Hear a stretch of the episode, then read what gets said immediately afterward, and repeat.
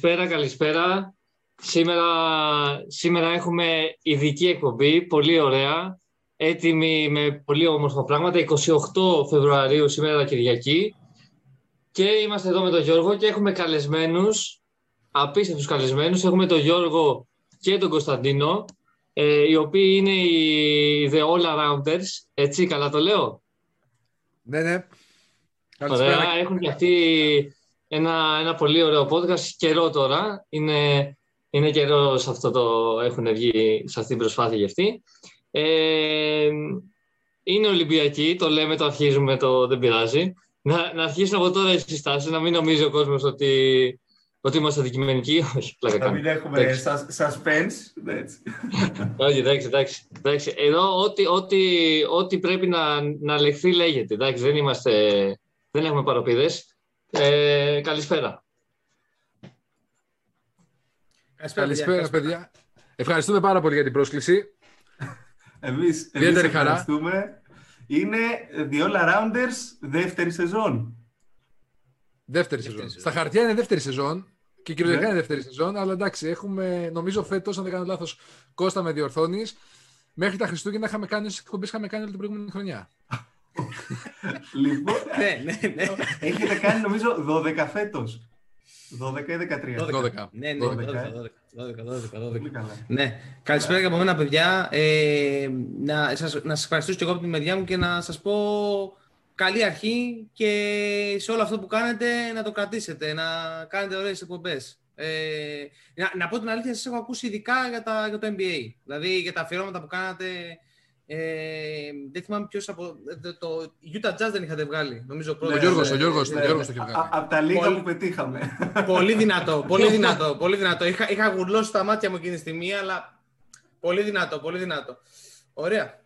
Ε, πολύ ωραία, ευχαριστούμε πολύ. Ε, να πούμε ότι στο podcast σας, ε, από όσο έτσι έχουμε ακούσει και εγώ σας ακούω τώρα έτσι από τότε που το έβαθα ε, συστηματικά, ε, βλέπω ότι κάνετε έτσι και μία ανάλυση και της επικαιρότητας της Ευρωλίγκας, ε, αλλά και κάποια ρετρό θέματα. Έτσι, δηλαδή όποιος mm, μπει ας πούμε, να σας ακούσει να ξέρει περίπου, ε, αν θέλετε να μας πείτε έτσι μία περίπου, περίπου ας πούμε, ποια θέματα κουμπάτε. Λοιπόν, ε, Ακριβώς, κοίτα, να δεις. Εμείς είχαμε ξεκινήσει και το συνεχίζουμε αυτό. Κώστα που θέλεις με διακόπτης και χώνεσαι, δηλαδή να διορθώσεις. Εννοείται. Απλά δεν, δεν υπάρχουν τροπές. ε, αρχικά είχαμε μπει, παιδί μου, να συνδυάσουμε και μπάσκετ και Euroleague και NBA.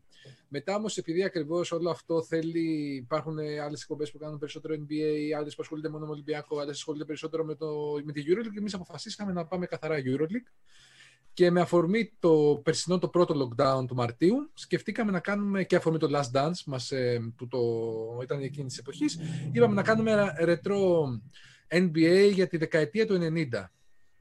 Ε, όπου σε αυτό ασχοληθήκαμε με ομάδες που ήταν ε, πολύ δυνατές εκείνης της εποχής, η Detroit Pistons, η... Βασικά έχει ξεκινήσει από το, από το τέλη δεκαετίας 80 με Boston Lakers και κλείσαμε με τους Chicago Bulls ε, και το τελευταίο τους ε, πρωτάθλημα. Βέβαια εκεί πέρα κάπου χώθηκαν και οι Suns, αλλά αυτό ήταν καθαρά, ξέρεις, ήταν της παραγωγής μήνυμα εσωτερικό που έφυγε. αλλά όχι, εντάξει. Ο Τσάτσος, ο Τσάτσος. Ο Τσάτσος είχαμε αυτός έφαγε. είχαμε New York Knicks, είχαμε... Ε, τι άλλο, είχαμε, έλα κόλλησε μου τώρα. Seattle Supersonics. Seattle, πολύ, ναι, ναι. πολύ, δηλαδή, εντάξει, να πούμε κιόλας ότι έχει κατέβει και ομάδα μπάσκετ σε τουρνουά ε, LP Sonics είχαμε φτιάξει κάποια στιγμή με αυτή την αφορμή. Ο Γιώργος γελάει μαζί. Ένα δάκρυ, ένα δάκρυ. Ένα δάκρυ κύλησε. Αλλά ουσιαστικά και φέτος έχουμε ξεκινήσει μεγαλύτερο ρυθμό. Εντάξει, βέβαια λόγω των υποχρεώσεων κάποιες φορές το χάνουμε αυτό το μοτίβο. Κυρίως Euroleague. Και θέλουμε να πιστεύουμε ότι με το που μας το επιστρέψουν οι υποχρεώσεις μας θα πιάσουμε και, την, και τις αντίστοιχες καλύτερες ομάδες της Ευρώπης για αυτό το διάστημα. Στις δεκαετίες του 90 που το ευρωπαϊκό μπάσκετ έχει εκείνη την περίοδο νομίζω είναι πραγματικά έχει καμία σχέση με το πώς έχει εξελιχθεί οι Ιταλικές ομάδες, οι Σερβικές ομάδες. Ειδικά Ιταλικές. Ειδικά Ιταλικές. Ειδικά Ιταλικές. Παρέζε, Βίρτου Μπολόνια.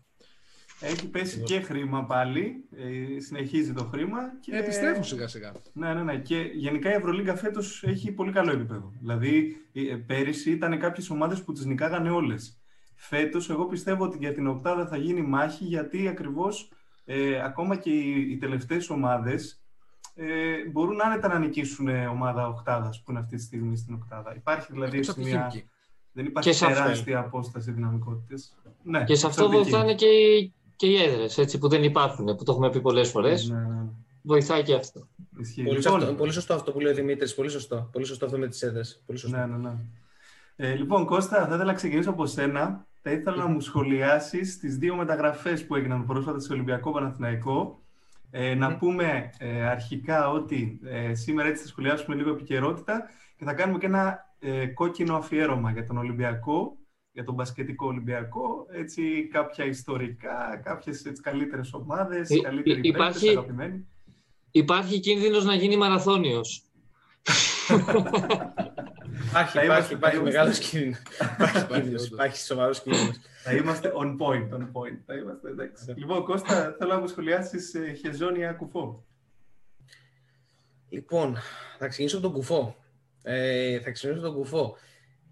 Διορθώνεται ένα λάθος του καλοκαιριού ε, με τη μεταγραφή του Κουφού. Βέβαια δεν ξέρω αν στο, είναι στο δικό μου το μυαλό μόνο και αν στην πραγματικότητα είναι ότι απλά επειδή τραυματίστηκε ο Μάρτιν έπρεπε να έρθει ένας ε, ψηλός. Ε, ο Κουφός είναι ένας παίκτης ο οποίος απογοήτευσε από την, ε, στο πέρασμα του την Τσεσεκά.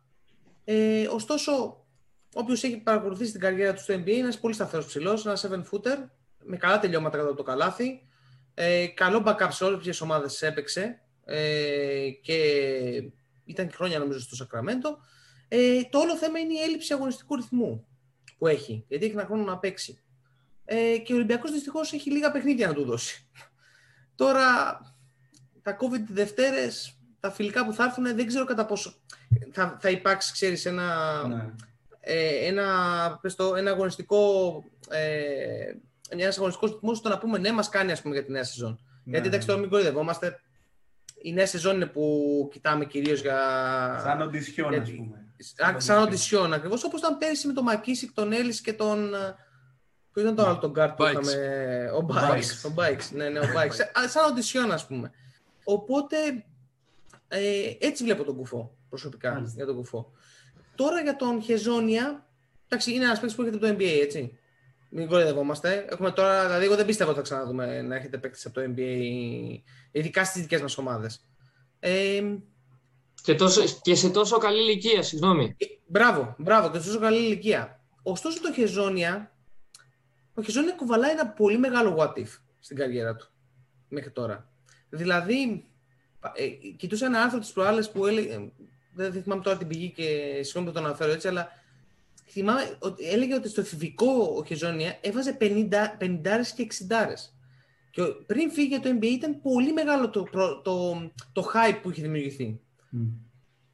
Αλλά ρε παιδιά, συγγνώμη, στους Blazers που είναι τελευταία του χρονιά. Ωραία δεν ήταν τραγικός.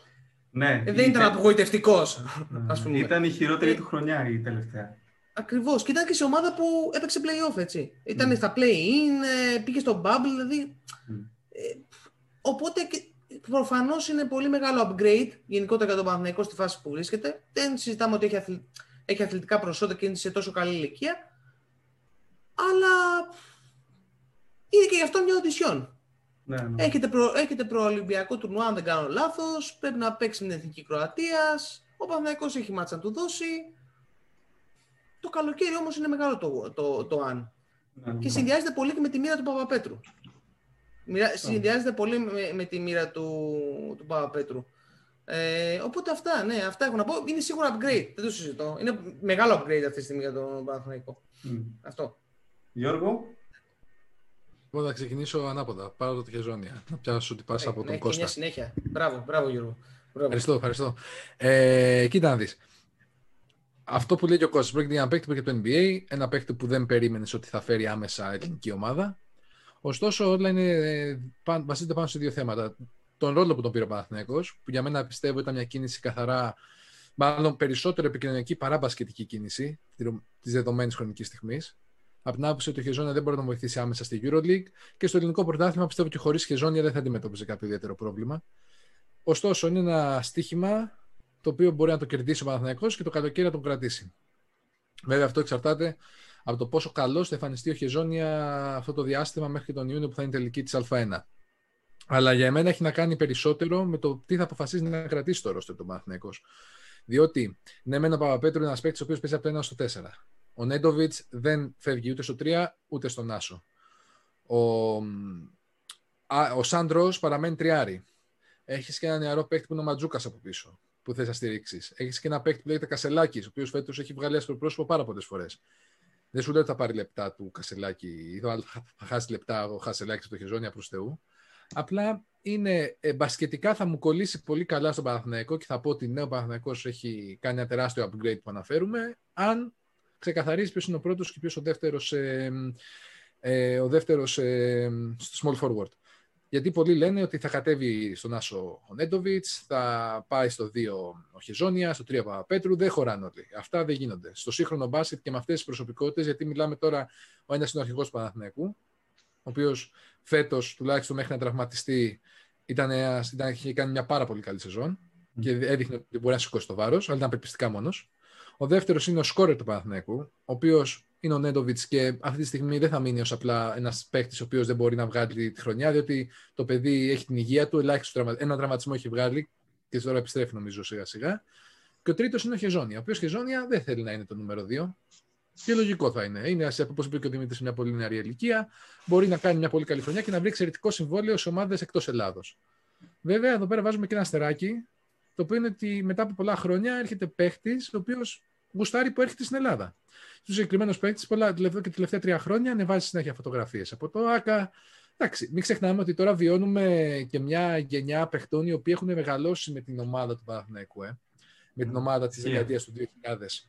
Επομένως, είχαν και τον Ομπράντοβιτς που είναι σε αυτές τις χώρες είναι ένα πρότυπο μεγάλο. Επομένως, είναι πολύ λογικό πολλοί παίχτε να έχουν ο Σύριος το Διαμαντίδη, το Σπανούλη, τον, τον Παναθηναϊκό του 2000, αυτή την ομάδα με τα εξευρωπαϊκά. Ουσιαστικά δεν είναι παράλογο, αλλά είναι πρωτοφανές για τα ελληνικά δεδομένα και σίγουρα θα το πω και πολύ political correct. Ε, έχουμε, είναι, για το ελληνικό μπάσκετ είναι ένα μεγάλο βήμα για να ανέβει το επίπεδο του. Σε συνδυασμό με τον Ολυμπιακό ανέβει του χρόνου, γιατί ξέρεις κάτι, διαφωνώ σε αυτούς που λένε ότι δεν είναι ότι ο ένας τραβάει τον άλλον. Πάντα έτσι ήταν. Ναι, Οπότε ναι. προσωπικά θέλω να Παναθηναϊκό ως Ολυμπιακός να είναι δυνατός, έτσι ώστε να υπάρχει ένας ανταγωνισμός. Γιατί πάντα έχουμε δει ότι κάθε ομάδα θα φτιαχνόταν καθομίσου της άλλης. Άρα αυτό μόνο θετικό μπορεί να μας αφήσει. Τώρα πάμε στο κουφό. Αρκετά μιλήσαμε για το Χεζόνια. ο κουφός προσωπικά μου αρέσει πολύ ως παίχτης. Πέρσι της ΕΣΕΚΑ, όπως είπε και ο Κώστας, δεν, έχει, δεν, δεν προσέφερε καθόλου με βάση αυτά τα οποία πληρώθηκε και τα οποία περιμέναμε. Βέβαια, είναι γεγονός ότι αν θυμάστε την πρώτη χρονιά του Ουντός στη Φενέρ, ξεκίνησε να παίρνει μπρος μετά τον Φεβρουάριο-Μάρτιο. Μέχρι τότε δεν είχε κάνει τόσο μεγάλο impact. Δεν είχε γίνει το θηρίο που είχαμε αντιμετωπίσει όλοι στο Final Four, αν θυμάστε. Ή ναι, ναι, ναι. Δεν περνούσε άνθρωπος από εκεί. Δεν σου λέω ότι είναι σαν τον, στο επίπεδο αυτό, αλλά έχει κάνει μεγαλύτερη νομίζω καριέρα κουφός από τον Ουντό στο NBA. Mm. Ε, οπότε, ίσως και πέρσι ήταν μια χρονιά για το κρίμα απόλυτα. Σίγουρα είναι ένα στοίχημα αυτό που λένε όλοι win-win για τον Ολυμπιακό και τον Κουφό προσωπικά, αν κάνει καλή σεζόν, δεν νομίζω ότι θα, θα είναι κακό, καλή σεζόν. Αν κάνει καλή εντύπωση στον coach Μπαρτζόκα, ο οποίος για μένα πραγματικά πάει να διορθώσει το λάθος του καλοκαιριού, δοκιμάζοντας ένα παίχτη ο οποίος δεν είναι στις προτιμήσεις του. Βέβαια, επίσης απορώ με αυτό που επικρατεί, διότι αν θυμάστε στη χρονιά του Ολυμπιακού, τη, την πρώτη τελευταία του Μπαρτζόκα, είχαμε 7 footer και ήταν ο Σερμαντίνη. Επομένως, είχε έναν τέτοιο, τον οποίο τον έφερε ο ίδιος. Είχε έρθει ναι, μέσα ναι, της ναι. χρονιάς. Δεν, δεν τον είχε βρει στη χρονιά του Λονδίνου. Επομένως, Ωστόσο, ε... ήταν λίγο μια περίεργη χρονιά αυτή, το 2013, γιατί ουσιαστικά ε, ομάδα Μπαρτζόκα είδαμε το 2014. Το 2013 ουσιαστικά ε, ανέλαβε μια ομάδα έτοιμη ναι. και έβαλε δικές του προσθήκες, οι οποίες όμως ήταν και περιορισμένες. Δηλαδή, τις πήρε μεσούς της χρονιάς. Οπότε ναι. και οι επιλογέ ήταν περιορισμένε. Το 2014 ήταν ομάδα Μπαρτζόκα. Ακριβώς. Εντάξει, συμφωνώ σε αυτό. Δεν αλλά... είχαμε έτσι πολύ ας πούμε, αργούς. Βέβαια, είχε πάρει τον Μπέγκιτς ψέματα. Είχε πάρει τον Μπέγκιτς ακριβώς το καλοκαίρι. Αλλά το θέμα είναι ότι πιστεύω ότι μπορεί να ταιριάξει. Γιατί ο Κουφός δεν είναι για μένα ένας κλασικός Ευρωπαίο. Καμίας Ευρωπαίος 7 footer. Ο Κουφός έχει ένα πολύ καλό μπασκετικό IQ. Μπορεί εύκολα να λειτουργήσει και ως playmaker ρακέτας. Έχει την πάσα στο. Έχει, δηλαδή βλέπει, βλέπει γήπεδο. Απλά αυτό το οποίο θα ήθελα να δω από το Κουφό στην Ευρώπη είναι το shoot. Αν δω ότι το βάζει, Δηλαδή, όχι, το, το βάζει στο ρεπερτόριό του, όχι να αρχίσει να ευστοχεί. Όταν, άμα αρχίσει και πάρει ψυχολογία, γιατί μιλάμε στην ηλικία του και στο κολέγιο ήταν ένας από τους πιο καλούς σουτέρ στη θέση του. Και δυστυχώς τότε η, Den, η Utah Jazz τον χτίσανε και του απαγορεύσαν σουτάρι. Ναι. Έτσι ο κουφός έγινε τόσο Νομίζω βαρύς. βέβαια, ωστόσο Γιώργο, επειδή είναι 32 χρονών, νομίζω όταν φτάνει ένας παίκτης σε αυτή τη φάση της ηλικίας του, με ελάχιστες εξαιρέσεις αντί στην Ευρώπη, σπάνια φτιάχνει ένα καινούριο μέρος του παιχνιδιού του. Δηλαδή, νομίζω ο κουφός είναι αυτός που είναι. Έχει, ας πούμε, το χουκάκι του από το mid-range, του τύπου, τύπου πρίντεζι, έχει μία reverse στο post, το σουτάκι που είχε παλιότερα στους μικρούς, όταν ήταν στους νέους εδώ στην Ελλάδα και στο κολέγιο του, ε, πλέον το έχει αφήσει νομίζω, κατά πολύ. Το έχει αφήσει και προσπαθεί να, προσπαθεί να το κάνει με αυτό που είπες, με, το, με, το, με ένα σαν floater που κάνει. Ναι. Mm. Αυτό προσπαθεί να, έτσι προσπαθεί να τελειώσει τις φάσεις. Ε, όπως και να έχει, πιστεύω ότι είναι απλά αυτό που είπαμε, μια οντισιόν για την επόμενη χρονιά. Μην ξεχνάμε ότι σε περίπτωση που ο Ολυμπιακός ανέβει Α1, είναι πολύ σημαντικό να έχεις ένα παίχτη της μπασκετικής αξίας του συγκεκριμένου και να έχει με ελληνικό διαβατήριο. Ναι, ναι, ναι. Κερδίζεις έτσι, κερδίζεις έτσι και όπως και θα, είναι, θα πούμε αργότερα για άλλους παίκτες που ακούγονται στο ραντάρ. Αλλά είναι πολύ σημαντικό να μείνει αυτός ο παίκτης, δηλαδή ακόμα και να μην προσφέρει το υπέρτατο, δεν θα βρεις άλλο 7 footer στα λεφτά αυτά που να σου προσφέρει να έχει το πακέτο του συγκεκριμένου εμπειρία και ικανότητες. Γιατί εντάξει, δεν θέλεις παραπάνω από 15 λεπτά από το κουφό, αν δεν κάνω λάθος. Ναι, ναι. Τόσο θέλεις. Στον μπάσκετ του Μπαρτζόκα. Κάτσε να δούμε. Κάτσε να δούμε. Αν, αν μπορεί να τα προσφέρει κιόλας, είναι σημαντικό. Πάντω, ναι. Πάντως σκεφτείτε τώρα τον κουφό με τη διάπλαση που έχει να παίζει pick and roll. Δεν λέω ότι είναι ταχύτατος, αλλά και μόνο με αυτή τη σωματοδομή που έχει είναι πολύ σημαντικό. Άλλο να το κάνει ο Έλλης, ναι, το ναι, pick, ας πούμε, και άλλο να το κάνει ο κουφός. Επίσης, Σίγουρα, δεν έχουμε screener στην ομάδα. Ναι, ναι, ναι. Ο κουφός έχει κάτι που έχει και ο Χασάν Μάρτιν και δεν το βρίσκεις πολύ εύκολα σε ψηλούς. Ε, είναι τύπου του Νταμάιρ, ας πούμε, να σου πω, ε, Γιώργο, μην τρελαίνεσαι, μην τρελαίνεσαι. Όχι, όχι, όχι, πέρα να Τύπος του Νταμάιρ, θέλω να πω, γνωρίζει πολύ καλά να ρολάρει στα, στα pick and roll και να, μόλις του δώσει την μπάλα, έχει πολλές επιλογές. Ακριβώς. Δηλαδή βλέπεις και ο Χασάν φέτος, ε, είναι τεράστια διαφορά με όλους τους κλούς που είχαμε τα τελευταία χρόνια, γιατί μπορεί να πάρει την μπάλα και να την τελειώσει με πολλούς τρόπους γύρω από το καλάθι. Έχει, έχει δηλαδή επιλογές. Ενώ ας πούμε ο Έλλης, αν του δώσεις, αν δεν είναι από κάτω ελεύθερος μόνος του, δεν, δεν έχει δεν ας πούμε, άλλη επιλογή. Δεν πάει, να είναι, δεν πάει να το μαρκάρουμε εμείς. Δηλαδή δεν, ε, δεν μπορεί. Αυτό το κακό, δηλαδή κάτι το οποίο πέρσι ο συγκεκριμένος δεν το έδειξε τόσο, διότι δεν, λόγω της παρουσίας του Μιλουτίνοφ δεν φάνηκε τόσο πολύ το πόσο εντός αγωγικών γυμνός ήταν επιθετικά. Mm. Και φέτος, ε, θα το αναλύσουμε αργότερα, δεν απέδωσε αυτό το οποίο περιμέναμε. Λοιπόν, ε, τώρα δεν θα, δεν θα σας ρωτήσω ακόμα για κάτι που ήθελα έτσι που σας αφορά, έτσι, για κάποιες αγαπημένες σας ομάδες για την άλλη μεριά του Ατλαντικού. Αν προλάβουμε προς το, προς το τέλος του podcast, θα ήθελα να πάμε στο κεντρικό θέμα έτσι, της, ε, του σημερινού podcast, ε, που είναι ένα έτσι είπαμε κόκκινο αφιέρωμα. Ε, αρχικά να πω ότι ο Ολυμπιακός έχει πάρει Ευρωλίγκα ε, ή, ή ε, πριν την Ευρωλίκα, τέλος πάντων, όπως ήταν ε, το πρωτάθλημα που ονομαζόταν, ε, κύπελο πρωταθλητριών. Πρωταθλητριών. Ναι. Κύπελο πρωταθλητριών. Έτσι ακριβώς. Έχει πάρει το 97, έχει πάρει το 2012 και το 2013. Το 97, ε, να πούμε ότι ήταν triple crown, δηλαδή είχε πάρει ε, πρωτάθλημα, κύπελο ε, και, και Ευρωλίγκα. Ε, το 2012 έχει πάρει πρωτάθλημα κύπελο και το 2013 πήρε Ευρωλίγκα, έχασε το πρωτάθλημα. Το κύπελο δεν θυμάμαι, θα σας γελάσω. Και το, και το κύπελο. Και το κύπελο. Ναι, ναι, ναι.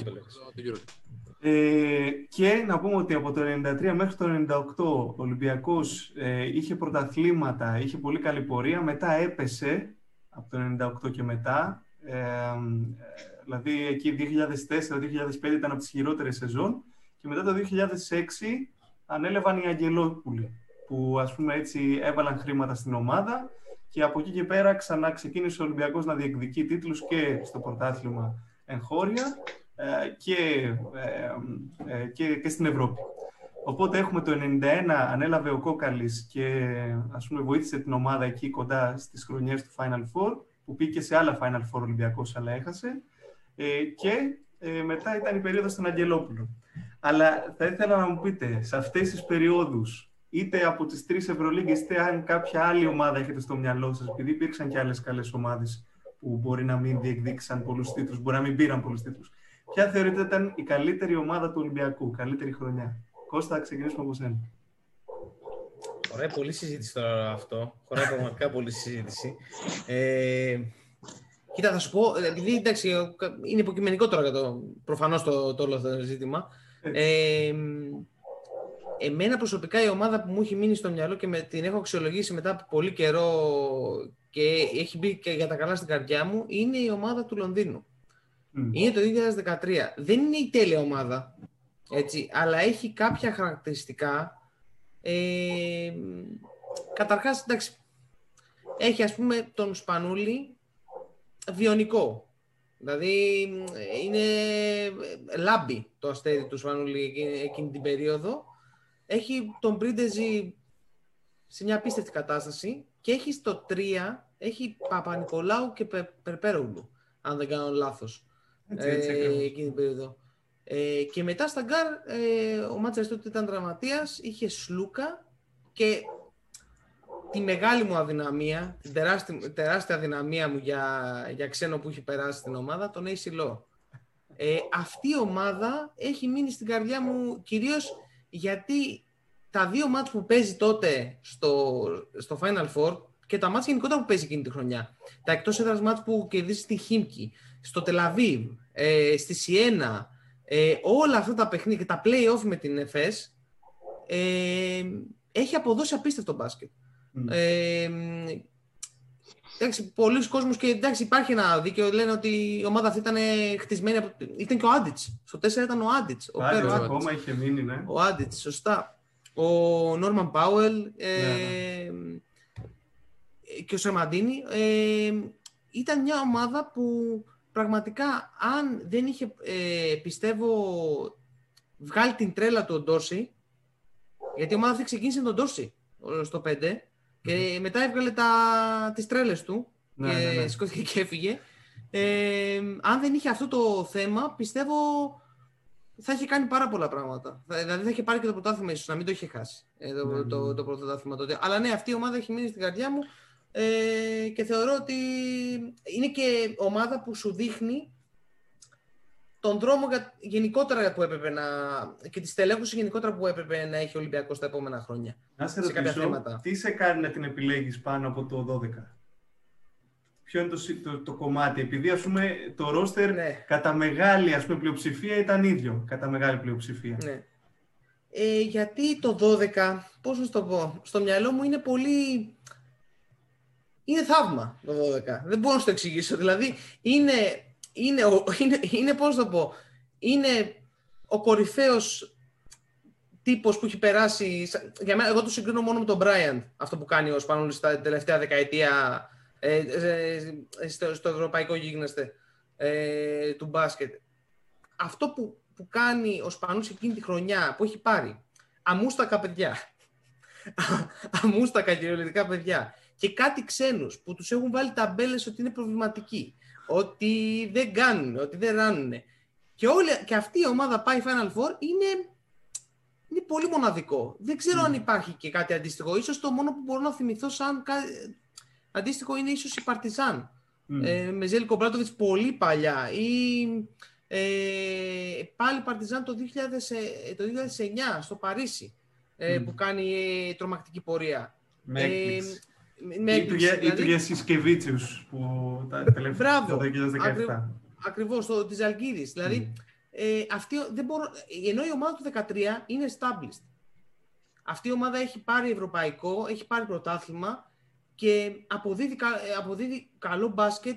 Ωραίο, ε, ωραίο δηλαδή ήταν από τις πρώτες, ήταν αυτούς που είδαμε αυτές τις αρχές που λέμε του Μπαρτζόκα, αυτό το, ε, η έξτρα πάσα να βρούμε τον, ε, τον, ε, το ελεύθερο σουτ ε, και φυσικά ξέχασα, είχε τον μέγιστο Κάιλ Χάιν. Τον μέγιστο Κάιλ Χάιν εκείνη, εκείνη η ομάδα. Και έγινε και το έγκλημα εκείνη το καλοκαίρι. Τέλος πάντων. μην, ε, βάλουμε, από τώρα τα ουίσκια, είναι ναι, αργά. Μην βάλουμε πραγματικά. Είναι νωρίς. Πραγματικά. Οπότε ναι. Κλείνουμε πληγέ. Όχι, ένα 13. Αυτή είναι η διαφορά. Αυτή είναι η διαφορά. Ναι. Είναι ότι το 12 είναι κάτι μοναδικό. Το 13 όμως είναι και δύσκολο να κάνει αυτό που έκανε η ομάδα το 13, έτσι. Δηλαδή το να, να, να ανέβεις στην κορυφή, εντάξει, και γίνεται. Το να μείνεις όμως είναι ναι, ναι, ναι. πολύ δύσκολο. Πολύ πάρα δύσκολο. Οπότε ναι. Γιώργος, εσύ, αγαπημένη. Λοιπόν, τι να δεις. Και ας μην ε, έχει τίτλο, έτσι. Μπορεί να είναι αυτό, και... Αυτό, εκεί θα πήγαινα, εκεί θα πήγαινα. Εμένα η ομάδα που είχα ξετρελαθεί όταν φτιάχτηκε και την ε, ακολούθησα εννοείται μέχρι τέλους ήταν η ομάδα του Παρισίου με Κλέιζα, Τσίλντρες, Χαλπερίν. Χαλπερίν ήταν, ναι. Ήταν, ήταν Χαλπερίν. Το, Όχι, του Βερολίνου, του Βερολίνου, του Βερολίνου, συγγνώμη, του Βερολίνου. Βερολίνου λες, ναι, ναι, του Βερολίνου. Του Βερολίνου. Λιν Γκριν, όλη αυτή, Γιάννης Μπουρού, όλη, αυτή, αυτή η ομάδα, εμένα ήταν ε, η αγαπημένη μου ομάδα ever στον Ολυμπιακό, διότι ήταν, ας πούμε, τον Κλέιζα, για παράδειγμα, τον έβλεπα, τον έβλεπα από τότε που πήγε στους Nuggets. Ναι, ναι.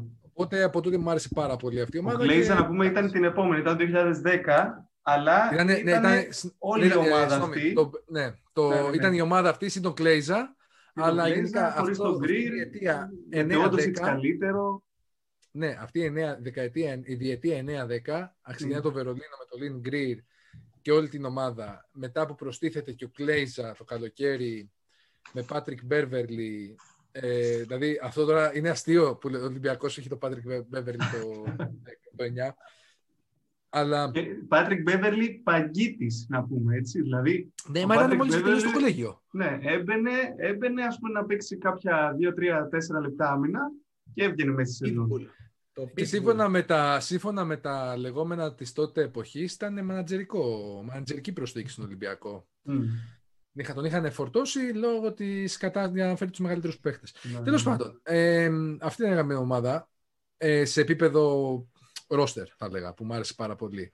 Μετά, σε επίπεδο, θα λέγαμε, μπάσκετ, θα προτιμούσα σίγουρα την ομάδα του 12, ε, γιατί είναι με το 13, αυτό που λέει ο Κώστας, ήταν ένα μπάσκετ, ο Ολυμπιακός τότε έπαιξε μπάσκετ, δηλαδή δεν μπόρεσε κανείς να το αμφισβητήσει. Αν, αν ήταν η τύχη το 12, το 13 ήταν η ικανότητα και η ομαδική, το πώς έπαιζε αυτή η ομάδα. Γιατί δεν νομίζω ότι και στον, ναι, στον ημιτελικό και στον τελικό δεν ε, αμφισβητήθηκε ποτέ. Δηλαδή ήτανε, δεν μπορεί κανεί να πει ότι ήταν άτομο. Έχασε τη βολή τη Κάουσκα και πήρε το rebound και το, πήρε, το βάλε το Το 12, ο τρόπος που εξελίσσει τη χρονιά έκανε, με έκανε να αγαπήσω και να επιτρέψω αυτή την ομάδα. Διότι μην ξεχνάμε τότε είχε ξεκινήσει στον Άσο και η Λίν Λούκα. Μετά είχαμε τον Χάουαρντ, ένα τεσάρι. Και, και το τρίτο κολεγιό που είχε φέρει τότε ο Ιβκοβιτ. Δεν μπορώ να το θυμηθώ.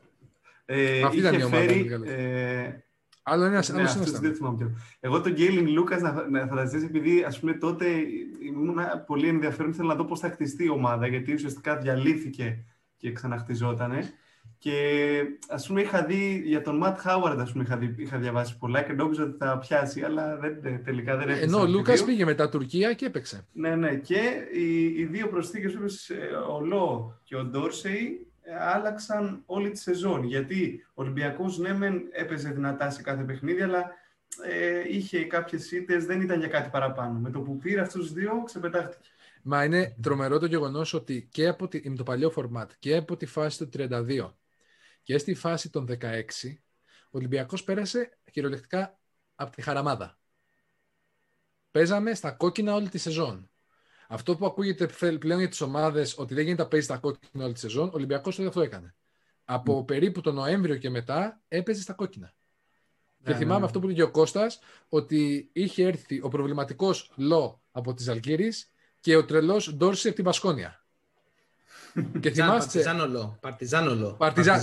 ναι, sorry, Παρτιζάν. Ε, sorry, μπερδέψα, μπράβο. Ναι, με την Παρτιζάν, η οποία τότε είχε αποκλειστεί και να, ας πούμε, αυτό που δεν υπάρχει πλέον, να, να αποκλείονται κάποιες, κάποιες ομάδες που έχουν πολύ καλούς παίχτες για να τους πάρουν οι άλλες. Mm. Ε, και αυτή ήταν, ας πούμε, θα έλεγα τη χρονιά... Το Λό δεν είχε αποδείξει ακόμα ότι μπορεί στην Ευρώπη να σταθεί. Δηλαδή, μετά το πέρασμά του από το NBA, που ας πούμε είχε δώσει καλά δείγματα στο NBA σχετικά, στην Ευρώπη δεν είχε δώσει δείγματα. Δηλαδή, Όχι, ήταν... είχε δώσει.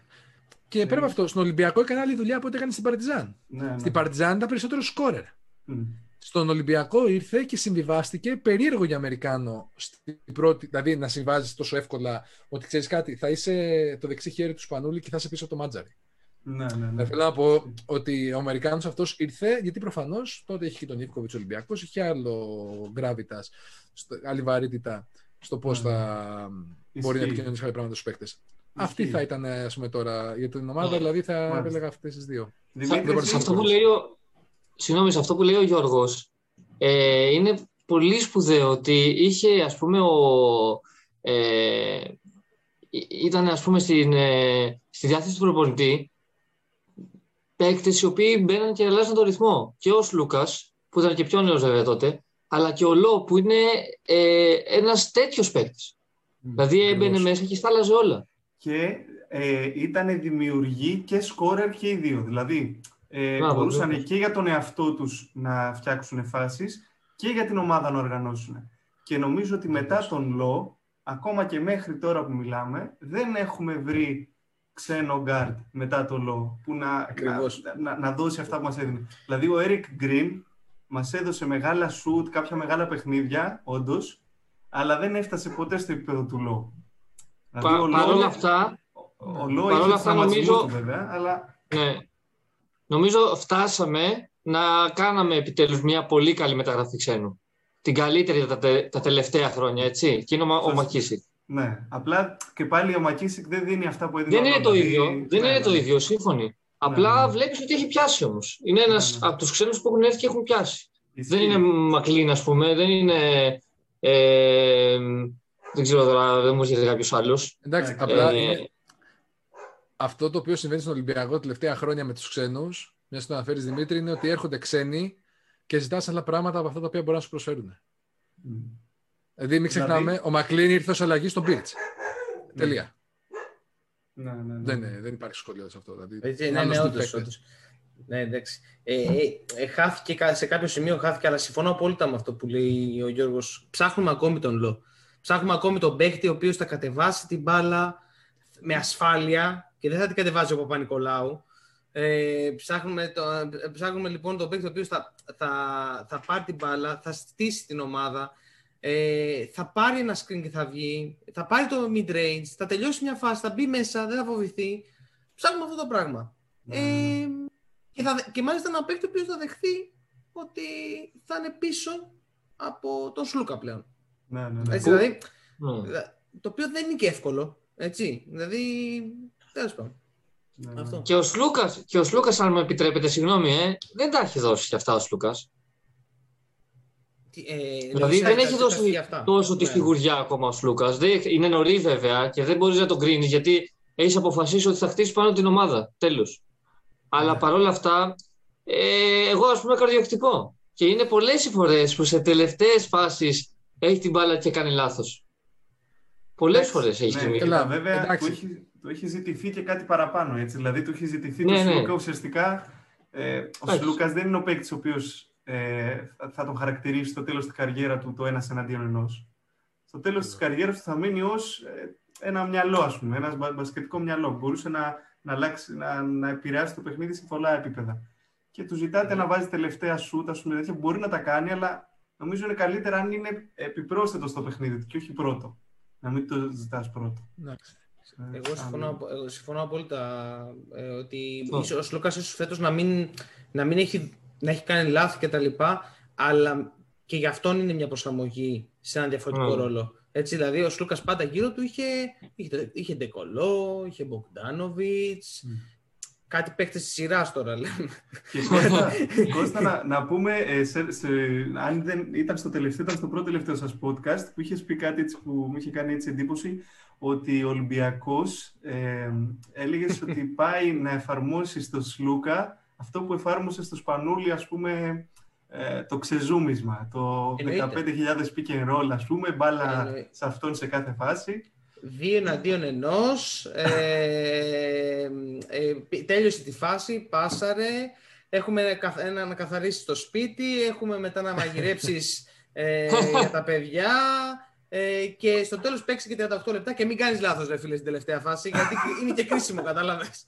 Και παίρνεις και 1,8 το χρόνο. Και παίρνεις και 1,8 το χρόνο. δηλαδή, για, καθαρά γι' αυτό. Ε, Γενικώς, παιδιά, έχουμε, έχουμε γίνει πάρα πολύ πρόσωπο, στον Ολυμπιακό, εντάξει τώρα ξεφεύγουμε λίγο από την κουβέντα, απλά ναι, ναι. προσωποποιούμε συνεχώς ε, τις καταστάσεις. Δηλαδή, βρήκαμε τον Σπανούλη, βρήκαμε τον, ε, το Supernova, δηλαδή τον παίχτη, και ζητάμε τώρα από τον Σλούκα να είναι και αυτός ένα Supernova.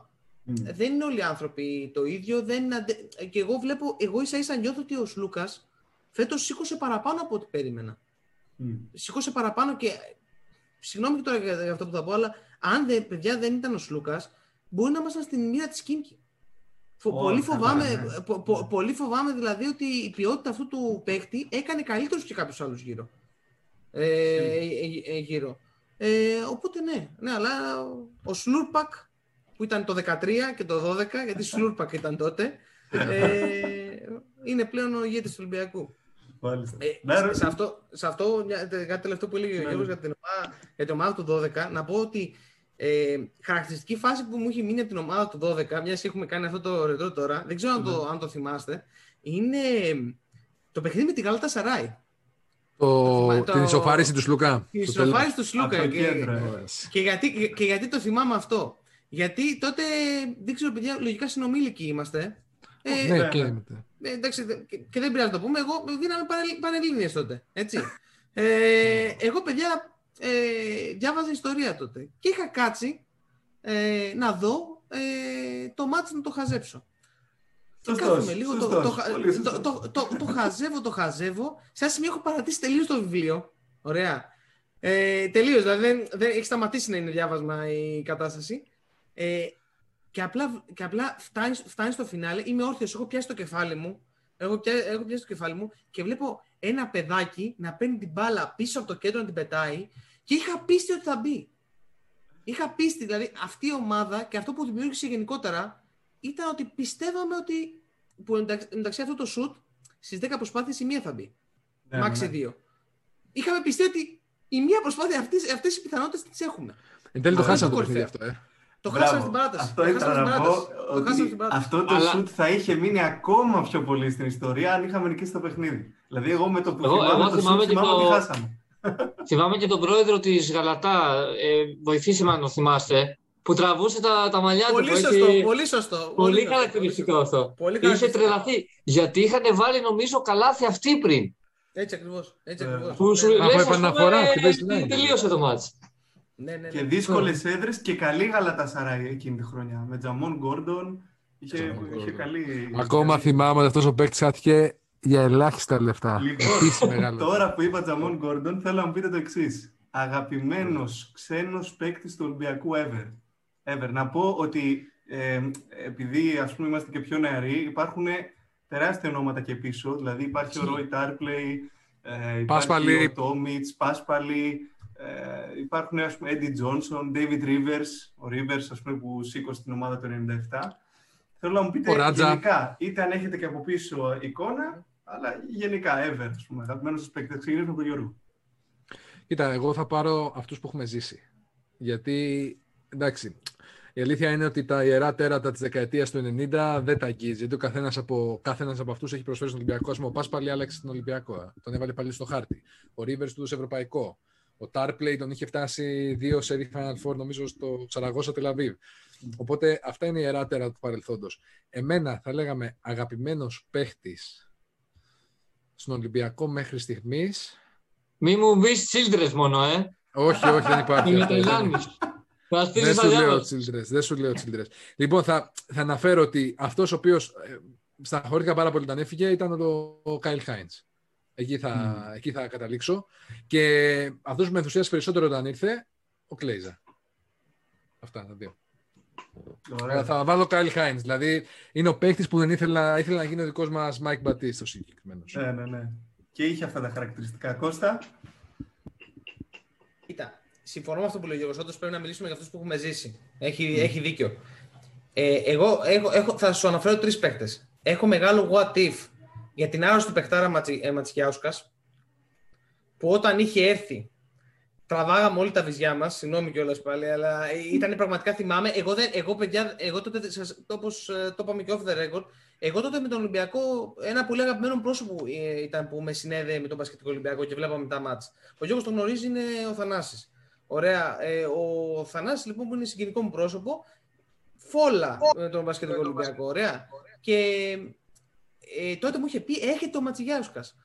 Και είχα μπει να, ε, τότε με τα ελάχιστα που είχε τότε βίντεο που υπήρχαν και έλεγα, δεν το, δηλαδή μιλάμε τώρα για έναν τύπο απίστευτο, έτσι. Ναι, ναι. Ε, και για τα εκεί δεδομένα να πούμε ότι ήταν απίστευτη μεταγραφή και για τον Ολυμπιακό. Επειδή τότε είχε ξεκινήσει να παίρνει πάνω οικονομικά ο Ολυμπιακός Μπράβο, μπράβο, Ήταν μπράβο, μπράβο. Ε, απίστευτο. απίστευτο. Α, απίστευτο. Ε, οπότε αυτός ο παίκτης μου έχει μείνει μεγάλο what if. Και θα, δηλαδή θα ήταν διαφορετική ιστορία αν αυτός απέδιδε αυτά που μπορούσε να. Ε, τραυματίστηκε πολύ βαριά, ρε. Τραυματίστηκε Ναι, ναι, ναι. βαριά απευθείας. Αχίλιο Δηλαδή είχε δεν πάθει. έπαιξε ούτε έναν αγώνα, έτσι. Τραυματίστηκε απευθείας το καλοκαίρι και ε, επέστρεψε στο τέλος της χρονιάς και έκανε πολύ καλούς τελικούς. Την επόμενη Μπράβο. χρονιά ξεκίνησε καλά, να πούμε. Ένα μήνα βγήκε και MVP της Ευρωλίγκας και μετά χάθηκε.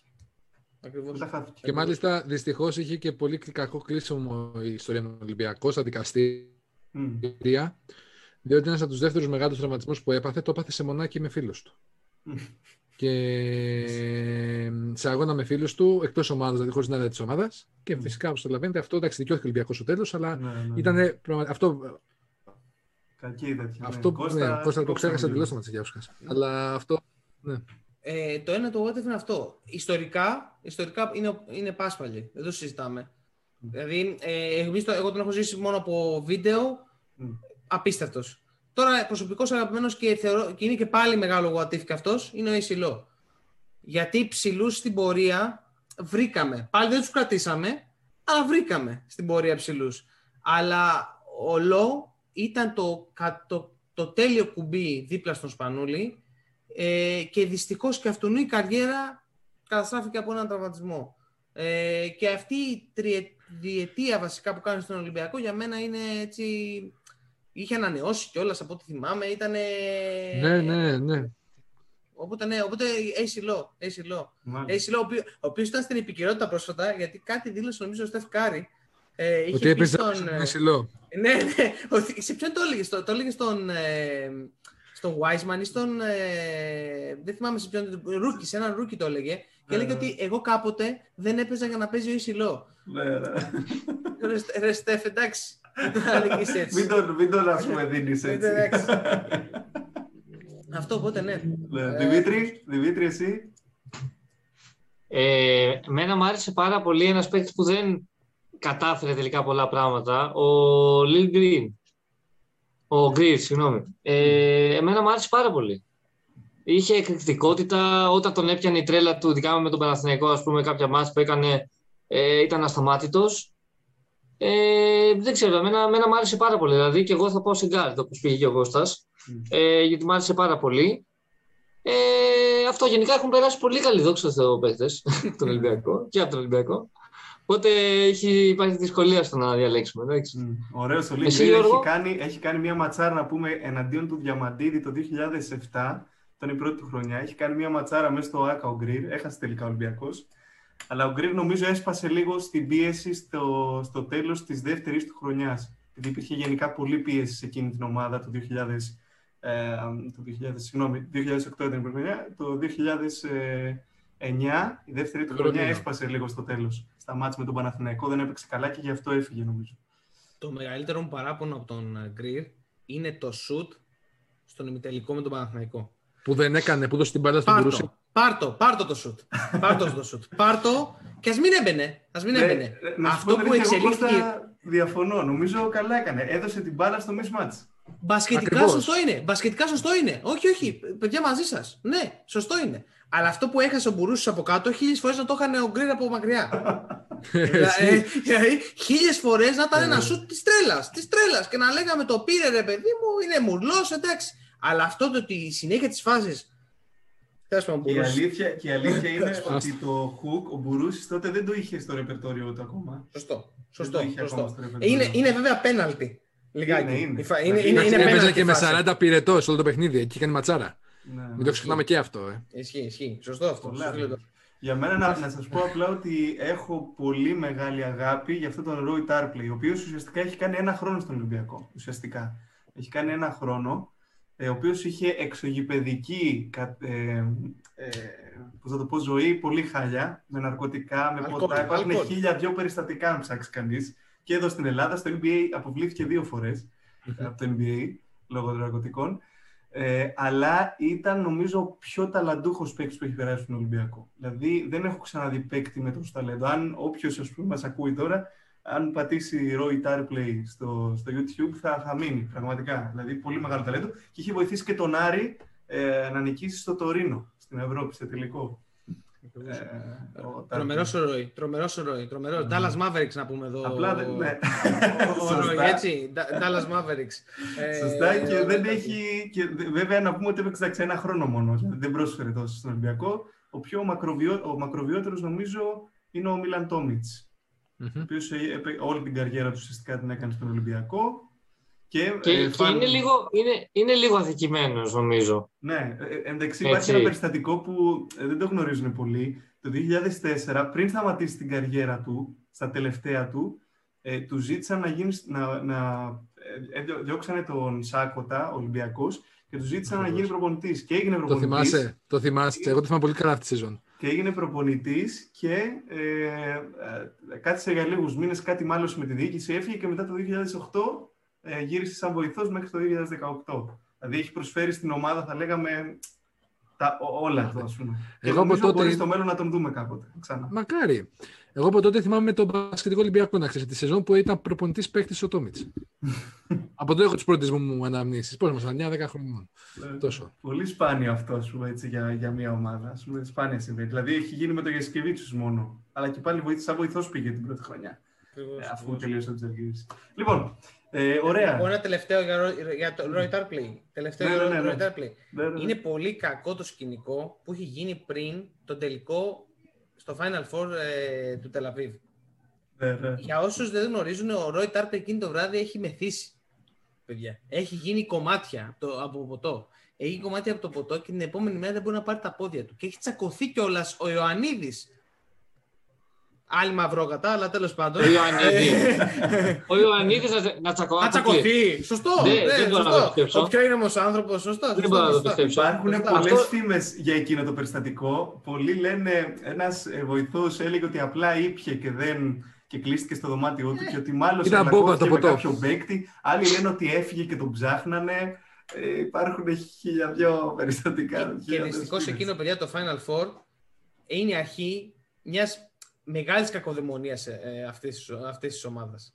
δηλαδή, έχει, έχουν γίνει τα πάντα σε αυτόν τον τελικό για να χαθεί εκείνο το, το παιχνίδι και φυσικά εκείνο το παιχνίδι σηματοδοτεί και το ότι φεύγει ο Πάσπαλη, έτσι.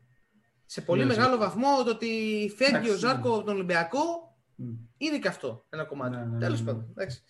Εντάξει. Περασμένα, ξεχασμένα. Ε, πάλι καλά δεν τα ζήσαμε τότε. Άμα είχαμε ζήσει και αυτά, εγώ θα. Σαν ψυχοφάρμακα. Σαν Ολυμπιακή έχουμε ζήσει όλους τους τρόπους που μπορεί να χάσει κανείς να. Ναι, ναι, κάθε γενιά, κάθε γενιά. Εσύ, κάθε γενιά έχουμε και τη δικιά μας. Ωραία. Νομίζω. Αν το πάμε. Ναι. Αν το πάμε σε Έλληνα, δεν ξέρω Γιώργο αν ήθελες αυτό να πεις. Δεν ήθελα να ρωτήσω. Υπάρχει νόημα πρώτα απ' όλα να ρωτήσω. Ε, Καλύτερος Έλληνα Κορυφαίος. Γιατί, ε... όχι, δεν υπάρχει. γιατί όχι, γιατί όχι, λες εσύ; Για ποιο θα πεις, ρε μεγάλε. Για το πόκρι θα πω, ρε. Εσύ, το πόκρινιο. Το πόκρινιο. Προσέξτε γιατί ακουμπάτε φλέβες πολύ ευαίσθητες. Ο Μπόγρης είναι αγαπημένος Ευαίσθητες πλευρές. Ακουμπάτε. Κανένα θέμα με Μπόγρη. Κανένα θέμα με Μπόγρη. Να αγαπάμε τον Μπόγρη. Εντάξει, παιδιά, δεν έχει νόημα τώρα να συζητήσουμε ποιος είναι ο καλύτερος ένας παίκτης που έχει φορέσει τη φανέλα του Ολυμπιακού. Όχι, παιδί μου, μπορεί να είναι ο αγαπημένος σου, όχι ο, ο, ο καλύτερος απαραίτητα. Δηλαδή αυτός που το λέω. θα μα άρεσε πάρα πολύ. Εντάξει, σπάνιο τη δεν υπάρχει ναι, ναι. ερώτηση. Γιατί είναι, είναι ο παίχτη της γενιάς μας αυτός. Δηλαδή, εμείς με αυτό μεγαλώσαμε πασχετικά. Και εκτό από αυτό, δεν καθιερώθηκε κάποιος Έλληνας, αν εξαιρέσεις το Φασούλα και λίγο το Σιγάλα, δεν έχεις κάποιον άλλον Έλληνα που να έχει ξεκαθαρίσει έτσι το όνομά του με τον Ολυμπιακό όσο ο Σπανούλης και ο Πρίντιζης. Αυτός πήγε να το. Οι το ξεκαθάρισαν. Το όνομά τους είναι, είναι Ολυμπιακός. Μόλις άκουσα αυτό. Αυτός πήγε να το, να το κάνει και απέτυχε ήταν ο Παπαλουκάς. Ναι, ναι. Ο οποίος ξέρεις στην καριέρα του πάλι, δηλαδή, αν ρωτήσεις τους Ευρωπαίους, αν ρωτήσεις έναν Ευρωπαίο και ρωτήσεις τον Παπαλουκά, ας πούμε, ποια είναι η γνώμη σου, θα σου πει εξαιρετικός παίκτης τη Τζεσεκά και βοήθησε και τον Ολυμπιακό, ας πούμε. Δηλαδή, έχει αφήσει, ναι. νομίζω, πιο πολύ συνδέσει στο τέλος γενικά με Τζεσεκά παρά με τον Ολυμπιακό νομίζω. Γιατί εδώ... ήταν στο, στα high του, παιδάκι μου. Ε, εδώ, παιδιά, να πούμε ότι η επιστροφή Παπαλουκά τότε στον Ολυμπιακό έχει πολλές ομοιότητες με την επιστροφή Σλούκα τώρα. Έχει, mm. έχει, αρκετέ, έχει αρκετές ομοιότητες. Το άσο το παιδί. Ναι, όχι, τόσο, δεν είναι το, τόσο το άσο το παιδί. Καλά, ο, ο Σλούκα ήταν πιο άσωτος. Mm. Ο Παπαλουκάς έφυγε σε μια δύσκολη περίοδο τότε πάλι. ε, μετά ναι. τους τελικούς εκείνους με, με την ΑΕΚ. Αλλά ο, έχουν αρκετές ομοιότητες. Ναι, είναι οι ναι. παίχτε που δεν θα, δεν θα πάρουν το τελευταίο σουτ, θα οργανώσουν τέλεια την ομάδα, μαέστροι, ναι. αλλά δεν έχουν δοκιμαστεί και έρχονται στον Ολυμπιακό. Οπότε, εντάξει. Καλή ερώτηση, να... λοιπόν. Κώστα, τώρα μου ήρθε ναι. αυτό. Σλούκα ή Παπαλουκά. Ποιο θα διάλεγες; Αν σου λέγανε τώρα μπορείς να έχεις ένα στην ομάδα σου. Σλούκα ή Παπαλουκά. Παπαλουκά. Ναι, ξεκάθαρα. Ξεκα... Ε, ε, στο μυαλό μου τουλάχιστον, ναι. Είναι. Ε, στα, Μιλάμε τώρα και τους δύο στο top, του, έτσι, στο ναι. top τους, έτσι. Ναι. Ε, ο Παπαλουκάς, ας πούμε, η, η, εμφάνιση που κάνει στο τελικό του, το, του 7, ας πούμε, με Τσεσεκά που ήταν στο, στα prime του, ναι, ναι, ναι είναι όλη Τσεσεκά μόνος του. Είναι όλη Τσεσεκά μόνος του. Δηλαδή πήγαν το, το πάρει... Shoot, το shoot που του έλειπε. Αυτό. Δεν με πειράζει εν τέλει, δεν με πειράζει. Δεν με πειράζει. Mm. Γιατί το κάθε, ξέρεις, το κάθε πράγμα θέλει να κουμπώνει με το άλλο. Δηλαδή, λείπει, γιατί, γιατί και με τον Καλάθι είναι η ίδια ιστορία τόσα χρόνια. Ναι, δηλαδή, ναι, ναι. Ε, πρέπει, πρέπει, εφόσον κάτι λείπει από κάποιον, ε, δεν χρειάζεται να το απαιτήσει να το κάνετε και καλά. Ωστόσο, να πούμε δηλαδή... ότι ο Λουκάς έχει Ευρωλίγκα, ε, έχει 5, έχει και το 8 Ευρωλίγκα, έτσι. Έχει το 6 νομίζω, Όχι, το 6, το 6, στην, το 6 ναι, στην Πράγα νομίζω. Ναι, το 6 στην Πράγα, το 8. Ευρωλίγκα. Και έχει πετύχει περισσότερα με την Εθνική Εντάξει, τα πάντα έχει. Ωστόσο, να πούμε ότι πάντα βρισκόταν σε πολύ ταλαντούχες ομάδες. Δηλαδή, ακόμα και όταν γύρισε στον Ολυμπιακό ο Παλουκά, ήταν η χρονιά που ήρθε χρήμα. Δηλαδή, ήρθε ο Τσίλντρες, ήρθε ο Βούισιτς. Ο Χαλπερίν. Ε, ομάδα... Χαλπερίν, που ο Χαλπερίν ήταν πολύ καλός, ας πούμε. Ήταν ο σουτέρ της εποχής, ρε. Ο, ναι, ναι. επο... ο Κάρολ της εποχής είναι ο Χαλπερίν. Ναι, και εντάξει, παιδιά, εγώ νομίζω ότι για το Χαλπερίν, παρεμπιπτόντως, χωρίς να κρυφτούμε, νομίζω ότι ε, φάνηκε για μένα πόσο κακή διαχείριση έγινε δυστυχώς με το Γιαννάκη ενώ τον εκτιμώ πολύ το Γιαννάκη, με το Χαλπερίν έγινε λάθος διαχείριση σωματική. Γιατί μόλις ήρθε ο Ιβκοβίτς, μέσα σε δύο-τρεις μήνες, ο Χαλπερίν κουβαλούσε το Ολυμπιακό του 2011. Δηλαδή έπαιζε πάρα πολύ καλό μπάσκετ ο Χαλπερίν το 2011, αν βάλει κανείς να δει. Και ενώ τις προηγούμενες δύο χρονιές, δηλαδή είχε έρθει από τη, από τη Μακάμπη και το 9 και το 10, το 9 ξεκίνησε καλά, μετά έπεσε εντελώς. Το 10 έφαγε πάγκο και το 11 αναγεννήθηκε από τον Ιβκοβίτς. Ε, για μένα ήταν μεγάλο ταλέντο και σουτέρα, ας πούμε, πολύ καλός που τέτοιο, αλλά ναι. Οπότε εντάξει για Έλληνα. Τώρα νομίζω... να, να πω λίγο, ναι, ναι. Να ναι, πω ναι. λίγο, συγγνώμη για τους ξένους, δεν ξέρω τώρα, μου ήρθε μια και το Χαλπερίν. Μην ξεχνάμε το Ντεόδος, έτσι. Πολύ αγαπημένος παίκτης. Έχεις δίκιο. Έχεις δίκιο. Γενικότερα. Αχ, τώρα, α, τώρα ακουμπά, ακουμπάς δύσκολο, δύσκολο, τέτοιο. δύσκολο τέτοιο. Όχι, όχι, λατρεύω Μήλος. Λατρεύω Μήλος αλλά μακριά και αγαπημένη. Ναι, ναι. Δηλαδή, με, δηλαδή θέλω να τον βλέπω, θέλω να τον βλέπω ρε παιδί μου, θέλω να τον βλέπω σε άλλες ομάδες να παίζει. Δηλαδή όταν πήγε στη Τζεσικά, έλεγα ωραίος και τα λοιπά, μια χαρά. Δεν είναι εκατομμύριο. Ναι, μια χαρά, αλλά στην ομάδα μου δεν τον ήθελα. Δεν τον ήθελα. Δεν τον ήθελα. Τα, τα κάνει όλα, όλα όπως λέει το όνομά του. Μήλος. Μήλος. Μήλος. Μήλος. Μήλος. Μήλος. Αυτό, αυτό. Αλλά είναι ξεχωριστή τώρα. Ωραίο, Δημήτρη. Ωραίο. Αν μου δώσεις τον Τεόντοσιτς του 10-11, ε, δεν έφταιγε ο Τεόντοσιτς για αυτά που έγιναν το 10-11. Δηλαδή, ε, το, έπαιζε απίστευτο μπάσκετ. Και έτσι δύο χρόνια ο Τεόντοσιτς. Και να πούμε ότι ο Τεόντοσιτς ήταν, μπορεί να είναι ο μόνος λόγος για να πας να δεις ένα μάτσο. Ναι. Δηλαδή. Ναι. Ε, ισχύει, ισχύει. Ναι, ναι, ναι. Σε καλεί στο γήπεδο αυτός ο παίκτης. Σε τραβάει. Τώρα είναι άλλο τα τελευταία δευτερόλεπτα, ναι, όντως δεν ξέρω. Βέβαια έχει και πολλά κλατς σουτ στην καριέρα του. Είναι περίεργο αυτό το διάστημα. Ενώ έχει κακές στιγμές, έχει και πολλά κλατς. Δεν θεωρώ το πρόβλημα, ξέρεις, όταν λέω ότι. Δεν το, το κακό είναι ότι, όπως είπες, έχεις πολύ. Ε, δηλαδή, σε όλη αυτή τη συζήτηση εκείνη την περίοδο του 7 με το 11, το μεγάλο θέμα είναι ότι έπεσαν πολλά χρήματα στον Ολυμπιακό. Έπεσαν πολλά mm. χρήματα, αλλά βέβαια μετά στον προφήτες έπεσαν και λίγο βλακοδό. Mm. Δηλαδή, εν τέλει, δεν χρειάζεται να φτιάχνουμε. Να έχουμε, ας πούμε, ε, να έχουμε, είχαμε τώρα μια περίοδο Τεόντωση, Παπαλουκά, Σπανούλη ε, και Τζαμόν Γκόρντον. Διορθώστε με αν δεν ναι, κάνω. Ένα ναι, ναι, το 2011. Ε, οι τρεις είναι ball hoggers. Ναι. Δηλαδή, οι τρεις για να λειτουργήσουν ήθελαν την μπάλα στα χέρια τους δεν, είχαμε, δεν υπήρχε αρμονία, δηλαδή, σαν να λέγαμε φέρε εκείνον, δηλαδή ήταν σαν να είμαστε σε ένα ράφι, ας πούμε, να έχουμε τα πιο ακριβά υλικά και λέμε πάρε τα πιο... Δεν υπήρχε αυτό που λέμε επιλογή σωστή. Αυτό. Ναι. Βέβαια, νομίζω, κοίτα, εγώ νομίζω ότι το 10, όπω είπε και ο Γιώργος στην αρχή, ήταν η πιο ταλαντούχα ομάδα που είχαμε ever. Δηλαδή, πάρα πολύ ταλέντο, να, με, με Σχορτσιανίτη στην καλύτερη του φυσική κατάσταση στον Ολυμπιακό. με Μπουρούση και αυτόν πολύ καλό. Ήταν πάρα πολύ καλή χρονιά για μένα το 10. Νομίζω ότι ήμασταν άτυχοι. Ναι, Τεόντοσιτ σε εξαιρετική κατάσταση. Παπαλουκάς ακόμα να προσφέρει, να μην έχει ας πούμε, μεγαλώσει πάρα πολύ. Και ε, νομίζω ότι ήμασταν άτυχοι αυτές τις τρεις χρονιές, 9, 10, 11, γιατί πέσαμε παιδιά σε μια υπερομάδα. Δηλαδή ο Παναθηναϊκός, ειδικά το 9 και το 10, ε, ήταν η ναι. ομάδα, δηλαδή ήταν, ήταν πάρα πολύ ταλαντούχα. Δηλαδή δεν έφταιγε ο Ολυμπιακός. Ο Ολυμπιακός νομίζω ήταν, ήταν σωστός. Απλά δεν ήταν στο επίπεδο του Παναθηναϊκού. Δεν είχε. Ο Παναθηναϊκός ήταν και ομάδα πέρα από μονάδες. Ήταν, είχε κρατήσει πολλά βασικά γρανάζια. Ναι, ναι, ναι. όταν είχε στείλει το παίχτη του Λάκοβιτς. Και, και μας χτυπούσε πολύ. Μας χτυπούσαν πολύ. Ε, στα τρίποντα γενικά ο Παναθηναϊκός. Μας χτυπούσε πολύ γιατί πάντα τα πεντάρια μας ήταν αργά αυτές τις χρονιές. Αν πιάσεις όλα τα, τα πεντάρια του Ολυμπιακού ναι, ναι. από το 6 μέχρι το 12, είναι αργά πεντάρια όλα. όλα. Ναι, είχαμε δίδυμο Μπουρούση Βούισιτς. Ναι, ναι, είχαμε ναι, και το Σκοτσιανίτη. Και ο, ο Σπανούλης έχει κάνει απίστευτα παιχνίδια απέναντι στον Ολυμπιακό, γι' αυτό, γι αυτό ακριβώς το λόγο. Γιατί είχε πολύ αργούς ψηλούς απέναντί του και ας πούμε έτσι... Και ο Σπανούλης τότε έκανε διεισδύσει συνέχεια. Φουλ, φουλ. Ναι, ναι, ναι. Τη χρονιά πριν έρθει, τη, μάλλον τη χρονιά τελευταίου final, τελευταίας κατάκτησης του Παναθηναϊκού που ήταν στο Βερολίνο ήταν MVP ολόκληρη season του Παναθηναϊκού τότε. Στην τριπλέτα που ήταν για Σκεβίτσιους Διαμαντίδης έτσι, έτσι, έτσι, έτσι ακριβώς. Λοιπόν, ε, τώρα, ε, Δημήτρη, έχουμε χρόνο άραγε για, για ένα ε, αφιέρωμα, στο, όχι αφιέρωμα, έτσι, μια επικαιρότητα για, από το NBA ή να το κρατήσουμε για άλλο, για άλλη, για άλλο επεισόδιο μαζί με τους all-arounders. Ε, δεν ξέρω, ό,τι, ό,τι θέλεις. Εγώ, εγώ ό,τι, ό,τι θέλεις εσύ το, το αποφασίζουμε.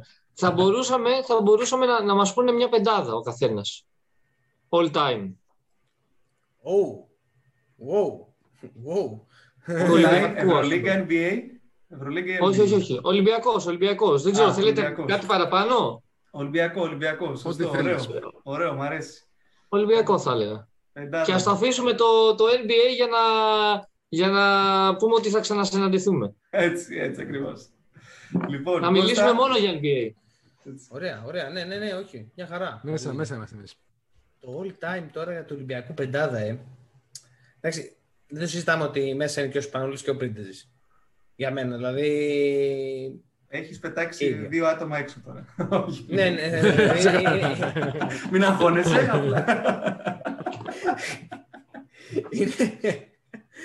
λοιπόν, είναι Ισπανούς και πείτε σίγουρα. Δηλαδή, δεν το, δεν το συζητώ καν. Τώρα, ε, στο 5, Ξέρεις, το all time είναι, σου λέω είναι πάλι δύσκολο γιατί ό,τι έχουμε κρίνει, έχουμε κρίνει από βίντεο. Δηλαδή τώρα μπορεί ναι. κάποιον να το αδικήσω, να αδικήσω ας πούμε κάποιον. Θα έβαζα πεντάρι τον, ε, τον Heinz. Ε, λίγα χρόνια μεν, αλλά ε, είναι... Είναι τεράστιο το impact. Είναι το, ναι, μπράβο, είναι τεράστιο το impact και ο Heinz είναι και τεράστιο το impact που έφερε στην, στην Ευρώπη γενικότερα και εκείνη την περίοδο. Οπότε θα βάλω Heinz τώρα στον Άσο. Στον Άσο και στο 3 τώρα, δύο θέσεις έχω. Στον Άσο θα βάλω ε, τον Rivers και τη συνεισφορά του. Ναι, νομίζω το... δεν, ε, δεν μπορεί να συγκριθεί. Ναι, ακριβώς. Ναι, και με τον με... είναι δύσκολο. Ακριβώς, ακριβώς. Και είναι και μαγική χρονιά που κάνει το 97 mm. ο Rivers. Δηλαδή είναι από τους λίγους ξένους που ήταν ηγέτες πραγματικά στον Ολυμπιακό. Mm. Ήταν ηγέτης ο Rivers ε, εκείνη τη χρονιά.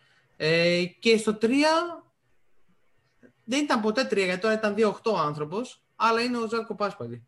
Ναι, δηλαδή ναι. εύκολα, εύκολα έπαιζε αντί του Πρίντεζ, ας πούμε, στο 4. Ναι, ε, ναι. Και γιατί ο Ζάρκο ε, δεν είναι μόνο ότι ανα, ε, αναστήλωσε όλο το τμήμα. Δηλαδή, ο Ολυμπιακός δηλαδή, έζησε πέτρα χρόνια και στο μπάσκετ πριν, τον, πριν έρθει ο Ζάρκο και όταν ήρθε ο Ζάρκο ήρθε, ήρθε και άσπρη μέρα και ο Ιωαννίδης. Ε, αλλά ο Ζάρκο είναι κάτι ξεχωριστό γιατί αυτό, αυτά που κάνει ε, και δεν πιστεύω ότι θα ξαναδούμε τέτοιο παίκτη ε, ίσως, ίσως μακάρι να ξαναδούμε τέτοιο άνθρωπο, ήταν ένα γκαρντ εγκλωβισμένος σε σώμα ε, power forward, ούτε καν δηλαδή, ήταν κάτι τέτοιο. Ήταν, ήταν κάτι σαν τον Κούκοτς. Ναι, Αυτό ήταν ακριβώς, ο, ακριβώς, ακριβώς. Ήταν ο Πάσπαλε. Και το ότι έπαιξε αυτός στον Ολυμπιακό και έκανε αυτά που έκανε ήταν απίστευτο. Τα mid-range, τα, το ποστάρισμα, το, το shoot. Ε, και μακάρι να βάζεις αυτές τις συμβολές να μην, να μην έφευγε ποτέ. Αυτό. Οπότε αυτή είναι η δικιά μου πεντάδα. Ναι. Μάλιστα. Γιώργο; Εντάξει, δύσκολη ερώτηση. Σίγουρα στο 2 θα έβαζα το Σπανούλι. Στον Άσο θα έβαζα τον Rivers. Γιατί, ας πούμε, ε, ας πούμε, για παράδειγμα, με τον πατέρας μου μεγάλωσε με το Rivers. Δηλαδή, μου έλεγε mm. κάθε φορά που έρχονταν ένας ξένος παίχτη, μου λέει: Έχω δει το Rivers. Οπότε μην μου μιλάς. Έτσι μου λέγει. Δηλαδή, δεν είναι Αμερικάνος αυτός που βλέπουμε, έχουμε δει το Rivers. Ε, Άλλο το ιερό τέρας του Πάσπαλη, διότι θα προσπαθήσω να πάω με όσο δυνατόν πιο επίκαιρους παίχτε. Πέρα από τον Rivers, θα πάω σε παίχτε που έχουμε ζήσει, που έχω ζήσει εγώ τουλάχιστον προσωπικά. Άρα θα βάλω άσο τον Rivers, δύο τον Σπανούλη, το τρία το αφήνω κενό, τέσσερα θα πάω με τον ε, Πριντεζή. Αν και σχεδόν αρχικά να βάλω το Κλέιζα, αλλά με το Κλέιζα δεν κέρδισε τίποτα Ολυμπιακός. Επομένως, εντάξει, δεν. Βασικά ένα κύπελο πήραμε, αλλά και πάλι δεν, εντάξει, δεν συγκρίνεται τώρα για all time και τέτοια. Ε, στο 5 θα πάω με Heinz. Γιατί εντάξει, αγαπημένος είπαμε παίκτης αυτό all time. Τώρα στο 3, εκεί γίνεται μάχη. Δηλαδή, ανάλογα τι θέλεις, να κατεβάσω κοντή πεντάδα ή να κατεβάσω ψηλή πεντάδα. Α ξεκινήσουμε από εκεί. να παίξω με τρία guard. Δεν είναι του είναι. Ε, στο τρία... Έχεις, έχεις, έχεις αντίπαλο τριάρι ή πάσπαλη. Ας, ας βάλουμε ας πούμε εικονικά την... Έχω ε, αντίπαλο τριάρι πάσπαλη. Ας βάλουμε εικονικά την πεντάδα Μα του Δεν είναι τριάρι πάσπαλη. Ε, έχει χάσει τώρα. Έχει χάσει τώρα. Έχω, κοίτα, εντάξει. Έχω χάσει. Η αλήθεια είναι, είναι τριάρια στο μυαλό μας. Δεν έχουμε δεν πολλά. Έχουμε πολλά. Δεν έχουμε πολλά, δεν έχουμε πολλά δηλαδή, κλασικά Ο Παπα-Νικολάου στη σύγχρονη ιστορία έχει αφήσει το, ε, τέτοιο, αλλά δεν μπορείς να πεις ότι ήταν στο επίπεδο. Δηλαδή, αυτό του Πάσχαλ είναι με τίποτα. Με τίποτα. Επειδή τώρα μιλάμε για all time. Για all time. Τώρα All time δεν θυμάμαι και δεκαετία του 90 κάποιο καλό τριάρι. Και, και, γι αυτό, και γι' αυτό γενικά. Έχει περάσει Eddie Johnson, ε, να πούμε. Έχει περάσει Eddie Johnson. Μπράβο. Μπράβο. Εντάξει, ο Eddie Johnson όμως δεν είναι τρία. Ε, έπαιζε και τρία. Εντάξει. Με το σώμα που είχε, εύκολα ναι, έπαιζε. Ναι, ναι. Εντάξει, αλλά περισσότερο ήταν πιο πολύ scoring guard τότε. Ναι, ναι. Κοίτα, θα. Κοίτα, όχι, δεν, θα, θα, θα το παίξω έξυπνα. Θα κατεβάσω τρεις playmaker. Θα έχω τρία guard στην ομάδα μου. Και θα βάλω τον ε, αγαπημένο Θοδωρή. Ο Βαλουκά, ωραίο. Έρε μάτ που έχει να πέσει. Έρε μάτ που έχει να πέσει. Ποστάρισμα να σε πάρει στο τρέξιμο, Γιώργο. Θα κερδίσει το σκεπτόμενο μπάσκετ. Ο Παπαλουκά θα τον πόσταρε όμω. Θα το πάλευε. Το, πάλευε, σαν σκυλί. Το, το μπάσπαλε, ρε παιδιά. Όπα. Και θα είχα τον ε, Σπανούλη να βγαίνει από τα pin downs. Δεν λέω ότι θα τον έβγαζε, ότι θα τα κατάφερε, αλλά ήταν ο τύπος ε, σκυλί. Ο Ρίβερ έπαιρνε την μπάλα 63 δευτερόλεπτα και αφήσει την μπάλα στο 5 καλάθι. Coast to coast. Δηλαδή ήταν ο γρήγορος παίκτης στο φόρτε του. Πριν ξανάρθει στον Ολυμπιακό, βέβαια. Ναι, ναι, αλλά ήταν 97 ο Ρίβερ έκανε το coast to coast 3-4 δευτερόλεπτα και πολλά λέει. Ισχύει, ισχύει, ισχύει. Και για την εποχή τότε ήταν ε, πολύ, ας πούμε, πολύ ξεχωριστός. Πολύ ξεχωριστός. Ναι. Ωραία, νομίζω να πάμε στο τελευταίο κομμάτι. Δεν ξέρω ε, Δημήτρη, αν έχεις κάτι έτσι εσύ, στο τελευταίο έτσι Α, κομμάτι. Τι, τι, εννο, τι εννοείς τελευταίο κομμάτι, να σου πω τι έχω. Έχουμε κάποιο quiz. Έχουμε κάποιο quiz. Εννοείται. Ωραία. Εννοείται. Ε, έχουμε καθιερώσει τα δύο τελευταία podcast με τους καλεσμένους μας. Να έχουμε στο τέλος ένα μικρό quiz ε, που θα σας το εξηγήσει ο Δημήτρης τώρα και κρατάμε βαθμολογία και από τους προηγούμενους. Θα σας, τους πούμε, θα σας πούμε τη βαθμολογία αφού σας εξηγήσει ο Δημήτρης το quiz. Απλά τώρα και εσείς θα παίξετε ως μία ομάδα, ας πούμε. Α, ωραία. Εντάξει. Μπορεί να είναι και, και δύσκολο και εύκολο. Εντάξει. Ωραία, αυτό. Ε, λοιπόν, τι κάνουμε; Θα σας κάνω τρεις ερωτήσεις και για κάθε ερώτηση ε, θα μπορείτε να δώσετε τρεις απαντήσεις τρεις απαντήσεις μέσα σε πέντε δευτερόλεπτα. Mm. Καταλάβατε; Θα σας ρωτήσω, ας πούμε, πέντε παίκτες του Ολυμπιακού φέτος. Τρεις παίκτες του Πρέπει... Ναι, ναι, ναι, OK, OK. Ε, τρεις παίκτες. Συγγνώμη, τρεις ναι, παίκτες. Ναι. Τρεις παίκτες του Ολυμπιακού, ναι, ναι. Και... και πρέπει μέσα σε πέντε δευτερόλεπτα να, να, να πείτε τρεις από τους παίκτες του. Okay. Ωραία. Ωραία. Αυτό. Ό,τι, όποια απάντηση μέσα στον χρόνο δίνεται, την πετράει για ένα πόντο. Έτσι. Για να μην, για να, για να μην γίνει χαμός, Γιώργο, ξεκινάς πρώτος που λες ένα παίχτη, ας πούμε, απαντά, να πατάς εγώ δεύτερος. Μην μην πέσει ένας πάνω Δεν, δεν προλαβαίνετε με τα στα πέντε δευτερόλεπτα, πετάγεστε. Εδώ, μιλάμε, εδώ μιλάμε για σύστημα, έτσι. Μιλάμε για σύστημα. Λοιπόν, Πετάξω εσύ πρώτος, εγώ δεύτερος. Να πούμε για την ιστορία ότι ο Κώστας ε, που ήταν ο πρώτος, ε, ο φίλος μας που είχε παίξει, είχε 7 βαθμούς.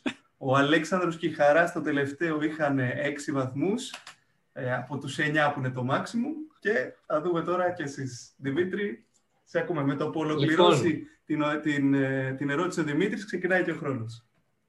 Ωραία. Λοιπόν, πρώτη ερώτηση. Τρεις ευρωπαϊκές χώρες που δεν, ε, που δεν έχουν ομάδα στην Ευρωλίγκα. Ωραία. Ιρλανδία, Δανία, Νορβηγία. Πεχταρά μου το πήρες πάνω σου.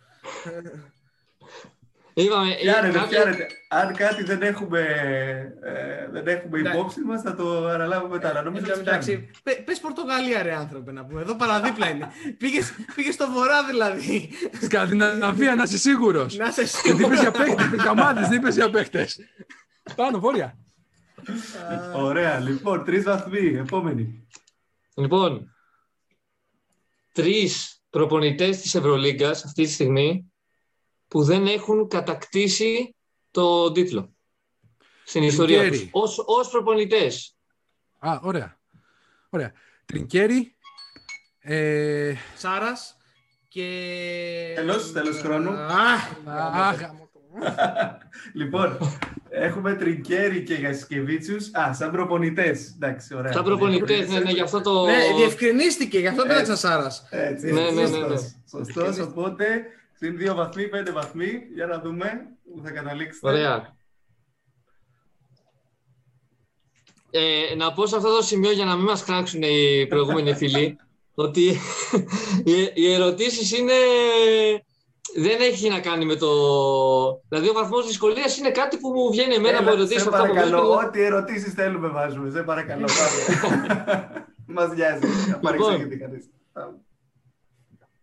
Τρεις ενέργειες στο μπάσκετ που θεωρούνται παράβαση. Βήματα, διπλή, τρίπλα ε, και πέντε δευτερόλεπτα. Στο, oh, σωστός. Ρε άρρωστε, ρε άρρωστε. λοιπόν, και φτάνετε στους 8 πόντους που είναι η πρώτη θέση μέχρι στιγμής. Πρώτη θέση. Για τον Αταμάν, ρε γάμο, το έπρεπε να πούμε τον Αταμάν. Το Σίλερ έπρεπε να πούμε, ρε εσύ. Ποιος Σίλερ; Είτε όσους θέλετε τώρα, δεν παίρνετε τίποτα. λοιπόν. Εδώ πέρα μιας σκευά με το όνομα του Αταμάν. Εγώ το έχω πει στον Γιώργο. Θεωρώ ότι ε, η φετι... φετινό, ότι ο Αταμάν φέτος θα το σηκώσει το ιερό του σκοπότηρο. Το αξίζει, Αυτό, το, αξίζει. Το, το, αξίζει και θεωρώ ότι μπαίνει στη, μπαίνουν, ε, ε, έχουν το καλύτερο δίδυμο γκάρ στην Ευρώπη αυτή τη στιγμή. Μην πω, μην πω ότι είναι τρίο, μην πω ότι είναι τετραπλό, ότι είναι τώρα γιατί έχουν Λάρκιν, Μίσιτς, Μπομπουά, Σιμών. Ναι, ναι, ναι. Εγώ Για μένα βλέπω... κιόλας ο Μίσιτς, κατά τη γνώμη μου, από μπασκετικής άποψης, είναι αυτή τη στιγμή το καλύτερο γκαρντ στην Ευρώπη για μένα. Έχει, δεν έχει κάτι στο παιχνίδι του που να πεις ότι θα τον χτυπήσω εκεί. Δεν έχει, παιδιά. Είναι απίστευτος. Τα κάνει όλα. Όλα. Και συμφέρει. Είναι και τεράστια εξέλιξη του παιδιού αυτού. Είναι τεράστια ναι, ναι, εξέλιξη. Ναι. Από αναπληρωματικό γκαρντ στην Ζαλγκίρις, έτσι. Έτσι. δηλαδή... έτσι λοιπόν, σας ευχαριστούμε πολύ. Ε, ήταν μαζί μας η, οι δύο All-Arounders. Μπορείτε να μπείτε, ε, να τους ακούσετε, να δείτε τα podcast τους και τα παλαιότερα και τα καινούργια που θα βγαίνουν. Κάθε τετάρτη, τετάρτη περίπου βγάζετε, έτσι. Μπράβο. Ναι, ναι, ναι. ναι. Έχουμε καιρό λίγο τώρα, θα, επαναφερ... θα επανέλθουμε όμως. Ναι, ακριβώς. ακριβώς.